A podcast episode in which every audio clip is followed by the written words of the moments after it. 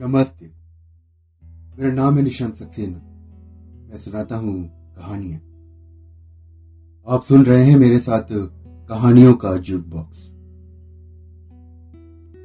आज मैं आपको सुनाने जा रहा हूँ कहानी माँ की डायरी। आज माँ की तीसरी बरसी है। मैं रात को ही आ गई थी। वर्ष भी वृद्धाश्रम में ही बरसी का आयोजन हवन प्रसाद भोज। सभी कुछ वृद्धों के साथ ही हुआ। वहाँ से लौटकर जब सब लोग अपने अपने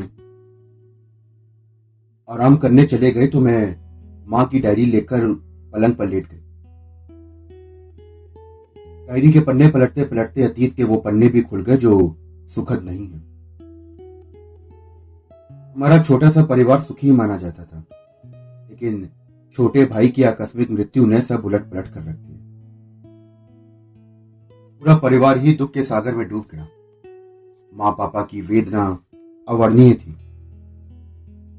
वर्षों तक माँ पापा अनाथालयों, मंदिरों और तीर्थों पर शांति की खोज में घूमते रहे। रात के सन्नाटे को चीरती माँ की सिस्कियाँ। हम सबको व्याकुल कर जाती थी। रात रात भर जाकर वो छत निहारती रहती। उस समय मैंने माँ को ये डायरी ला कर दी थी और कहा था कि अपने मन की बातें इसमें लिखा करो, आपको शांति मिलेगी। तभी से माँ नियमित इसमें कुछ ना कुछ लिखती रहती थी और आज मैं ये डायरी लेकर पढ़ने बैठ गई। माँ की डायरी में अधिकतर पन्नों में शशांक की यादों का मार्मिक चित्रण है। शशांक की जानलेवा बीमारी और उसके जीने की चाह।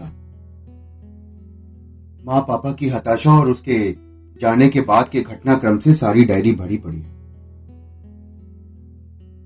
माँ पापा की वेदनाओं से भरा ये दस्तावेज़ क्या किसी से साझा किया जा सकता है? हम्म। कुछ पन्ने ज़रूर सार्वजनिक किए जा सकते हैं।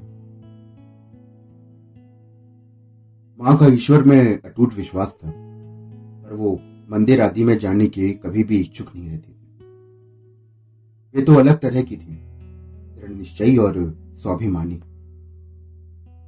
उनकी कथनी और करनी में जरा सा भी अंतर नहीं था।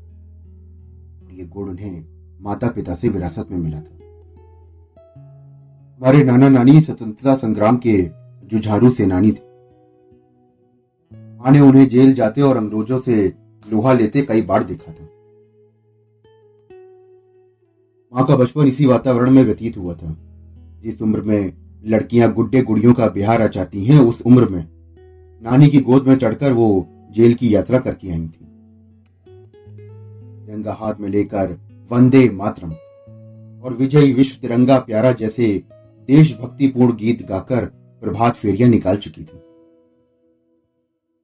और यही विरासत उनकी धरोहर थी और जीने का आधार भी।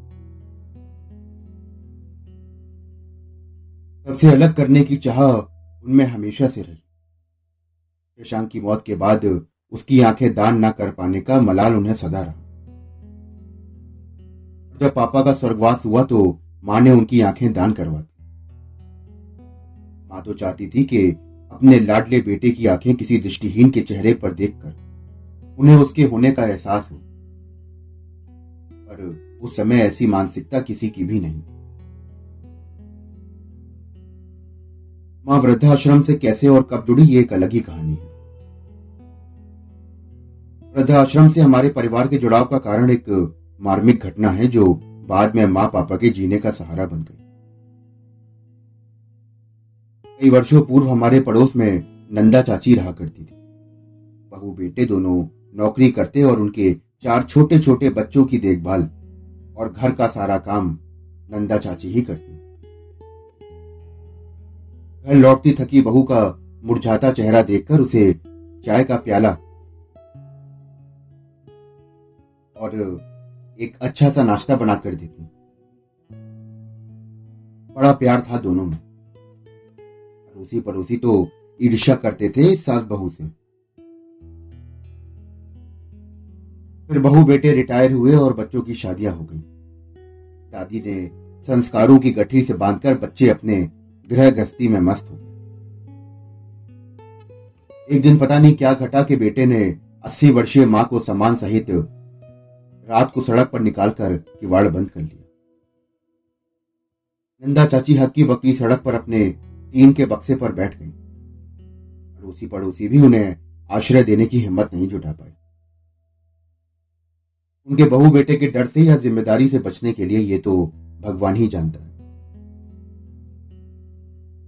समय कैसे वो यहाँ इस वृद्धा आश्रम में पहुँची, ये बताने वाली चंदा चाची तभी से खामोश माँ को जैसे ही पता चला, वो पापा के साथ उन्हें ढूंढती हुई आश्रम पहुँच गई और तभी से हमारा परिवार वृद्धाश्रम में पदार्पण हुआ। नंदा चाची की देखभाल के लिए माँ प्राय ही आश्रम चली जाती थी। शशांक की दसवीं बरसी पर माँ पापा ने दो कमरे वृद्धा आश्रम में उसकी याद में बनवा दी। और तब से हमारे परिवार के सभी आयोजन वृद्धों के साथ आश्रम में ही मनाए जाते हैं। जब पापा का स्वर्गवास हुआ, तब माँ ने परंपराओं को तोड़कर उनकी पहली बरसी वृद्धा आश्रम में बनाई। ब्राह्मणों को दी जाने वाली दक्षिणा के बदले एक बड़ा सा फ्रिज आश्रम में रखवा दिया। माँ को काफ़ी दिन से महसूस हो रहा था कि ठंडे पानी की आश्रम में कोई व्यवस्था नहीं है। बड़े भैया ने जब अपने बेटे का जन्म आश्रम में मनाया तो सभी वृद्धों का उत्साह देखते बनता था। ये वही वृद्ध थे जिनको अपनों ने बेकार समझकर तिरस्कृत कर दिया था। मैं माँ की डायरी पढ़ गई। अब आखिर के दो पन्नों का वर्णन करना ज़रूरी है। अपनी मृत्यु के कुछ महीने पहले ही माँ ने ये पत्र लिखे थे। मैं जब जब आश्रम जाती हूँ तो नंदा चाची को देखकर व्याकुल हो जाती हूँ। उनकी मौन आँखें सदा द्वार को निहारती रहती हैं। मानो जैसे किसी के आने की प्रतीक्षा कर रही वैसे तो वहाँ रहने वाले सभी लोगों की अलग अलग कहानी है। कोई बच्चों से तिरस्कृत होकर वहाँ रह रहा है तो कोई बच्चों की इच्छा से। श्रीमती जोशी का बेटा रिसर्च में है। जब वो रिसर्च के लिए इंग्लैंड गया तो माँ की देखभाल व करने वाला कोई भी नहीं था। वो अपने वापस आने तक उनको वृद्धाश्रम में छोड़ के गया था। ये बात अलग है कि बाद में उसने वहीं शादी कर ली और फिर लौटकर कभी वापस नहीं लेकिन वो माँ को हमेशा काफ़ी रुपए भेजता है, जिससे आश्रम में भी काफ़ी मदद होती है। एक है श्रीमती मित्तल, जिनके तीन लड़कियाँ हैं। पति की मृत्यु के बाद बड़ी बेटी ने घर संभाला और छोटी बहनों को पढ़ाया, विवाह किया। ये सब करते करते उसके विवाह की उम्र निकल गई। उसे दफ्तर में काफ़ी देर तक रुकना पड़ता था। माँ का अकेलापन उससे नहीं देखा गया, इसलिए वो यहाँ पर सबके बीच में उन्हें छोड़कर चली गई। छुट्टी का दिन उनके साथ ही बिताती है। आखिरी पन्ने पर माँ लिखती हैं कि श्रीमती डिसूजा आजकल काफ़ी परेशान है।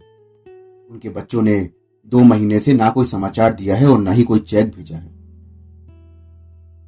अपने बेटे पॉल और डेविड के चेकों से ही वो आश्रम का खर्चा चलाती हैं। उनके रिटायर्ड ब्रिगेडियर पति की जब मृत्यु हुई तो वो उनके बनाए एक बड़े से बंगले में अकेली रह गई। उनके बच्चे तो ब्रिगेडियर साहब के सामने ही कनाडा में स्थायी रूप से बस गए थे। बच्चे उन्हें अपने साथ ले जाना चाहते थे। परंतु उन्होंने यहीं रहना ठीक समझा। अपना अकेलापन दूर करने के लिए उन्होंने पूरा बंगला ही वृद्धाश्रम में परिवर्तित कर दिया। उनके बच्चों को जब माँ के इस नेक काम का पता चला तो उन्होंने भावनात्मक संबल के साथ साथ आर्थिक मदद भेजने का भी आश्वासन दिया। और उसी मदद के सहारे श्रीमती डिसूजा आश्रम के संचालन का महत्वपूर्ण काम वर्षों से कर पा रही हैं। उनके बच्चों द्वारा पैसे ना भेजने से वास्तव में समस्या तो हो गई है। कुछ मेरे मित्र हैं जो पहले भी आश्रम को आर्थिक मदद देते रहे हैं। उन्हीं से मैंने आर्थिक मदद मांगी। सबके द्वारा दिए गए बारह सौ रुपए आज मैंने श्रीमती डिसूजा को दिए हैं और उन्हें सांत्वना भी दी है कि आप बच्चों की चिंता ना करें। वे ठीक होंगे और फिर से आपके संबल बनेंगे। अपनी बातों से तो मैं कुछ हद तक उन्हें आश्वस्त करा पाई। लेकिन माँ का दिल इतना आश्वस्त हुआ होगा, ये तो वही जाने। माँ की डायरी का यह आखिरी पन्ना था। बात के सारे पन्ने कोरे हैं। अपनी मृत्यु के कई महीने पहले से माँ वो बहुत अस्वस्थ रहने लगी थी। उनकी अस्वस्थता के कारण मानसिक ज़्यादा था। और वो कारण भी नंदा चाची से ही जुड़ा था। भाभी ने मुझे फ़ोन पर बताया कि दीदी आश्रम में एक चमत्कार हुआ है। मेरे पूछने पर उन्होंने बताया कि आश्रम में कुछ दिनों पहले एक वृद्ध दंपत्ति रहने के लिए आए। सुजा आंटी ने सारी औपचारिकताएँ पूरी करके उन्हें आश्रम में रहने की इजाज़त दे दी तो नंदा चाची के कमरे में ही उनके रहने की व्यवस्था की गई और यहीं पर चमत्कार हुआ। जैसे ही वो दोनों उनके कमरे में पहुँचे तो नंदा चाची को देखकर वो आदमी। रो पड़ा और माँ माँ कहने लगा। माँ कहकर वे दोनों नंदा चाची के पैरों से लिपटकर फूट फूट कर रोए। और अब किसी भी भी इस बात का संदेह नहीं था कि वो दोनों नंदा चाची के बेटे बहू हैं। अवश्य ही उनके बच्चों ने भी वही व्यवहार किया होगा जो उन्होंने अपनी बुढ़ी माँ के साथ किया था। उन्हें देखकर नंदा चाची की खोजती सी निगाहों में घृणा के भाव आए। लेकिन धीरे धीरे वही घृणा करुणा में बदल गई। मानो कह रही हूँ कि जैसे जीवन के अंतिम पहर में मुझे तुम्हारे सहारे की सबसे ज़्यादा ज़रूरत थी। उस समय तुमने मुझे सड़क पर बैठा दिया, क्योंकि तुम्हारी गृहस्थी संभालने वाली माँ अशक्त हो गई थी। आज जब भी तुम मेरे समकक्ष आकर खड़े हो गए हो तो अब मैं तुम्हें क्या कहूँ? मेरी उत्सुकता तो चरम पर थी। मैंने फिर पूछा, उसके बाद क्या हुआ भाभी? और भाभी ने अपनी बात को आगे बढ़ाया, वो बोली कि होना क्या था दीदी? इधर वो दोनों फूट फूट कर रोते रहे और नंदा चाची तो शांत होकर ऐसी गहरी नींद में सोई कि मानो ज़िंदगी भर की नींद पूरी कर रही सोई भी क्यों ना? परसों से अब जब से बच्चों ने निकाला था, वो यदा कदा ही सोती थी। माँ को तो इस घटना का कई दिनों बाद पता चला। जब वो वहाँ पहुँची तो नंदा चाची आँखें बंद करके लेटी थी। उनका बेटा, बहू, अपराधी बने एक तरफ़ खड़े हुए थे। हालाँकि माँ ने उन्हें कुछ ना बोला, ना भला, ना बुरा। और मैं भी यादों में खोई थी। मुझे याद था कि उसके कुछ दिन बाद फिर भाभी का फ़ोन आया कि नंदा चाची अब इस दुनिया में नहीं रही।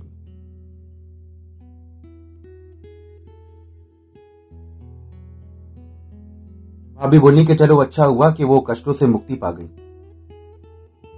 लेकिन अब इसके आगे की जो कहानी थी, वो बड़ी दिलचस्प थी।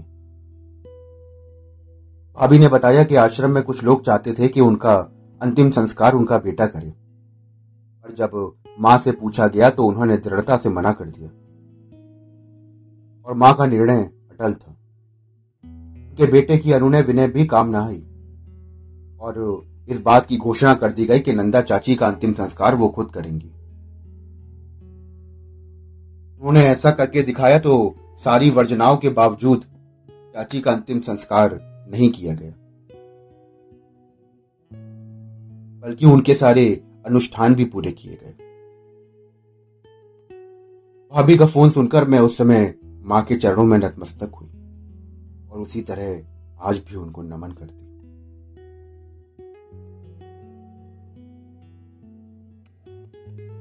दोस्तों, अभी आप सुन रहे थे मेरे साथ कहानी माँ की डायरी। हालाँकि ये काफ़ी भावनात्मक कहानी थी। आशा करता हूँ कि आपको ये कहानी बेहद पसंद आई होगी। मैं फिर मिलूँगा आपसे। अगली कहानी के साथ। तब तक मेरे साथ जुड़े रहिए।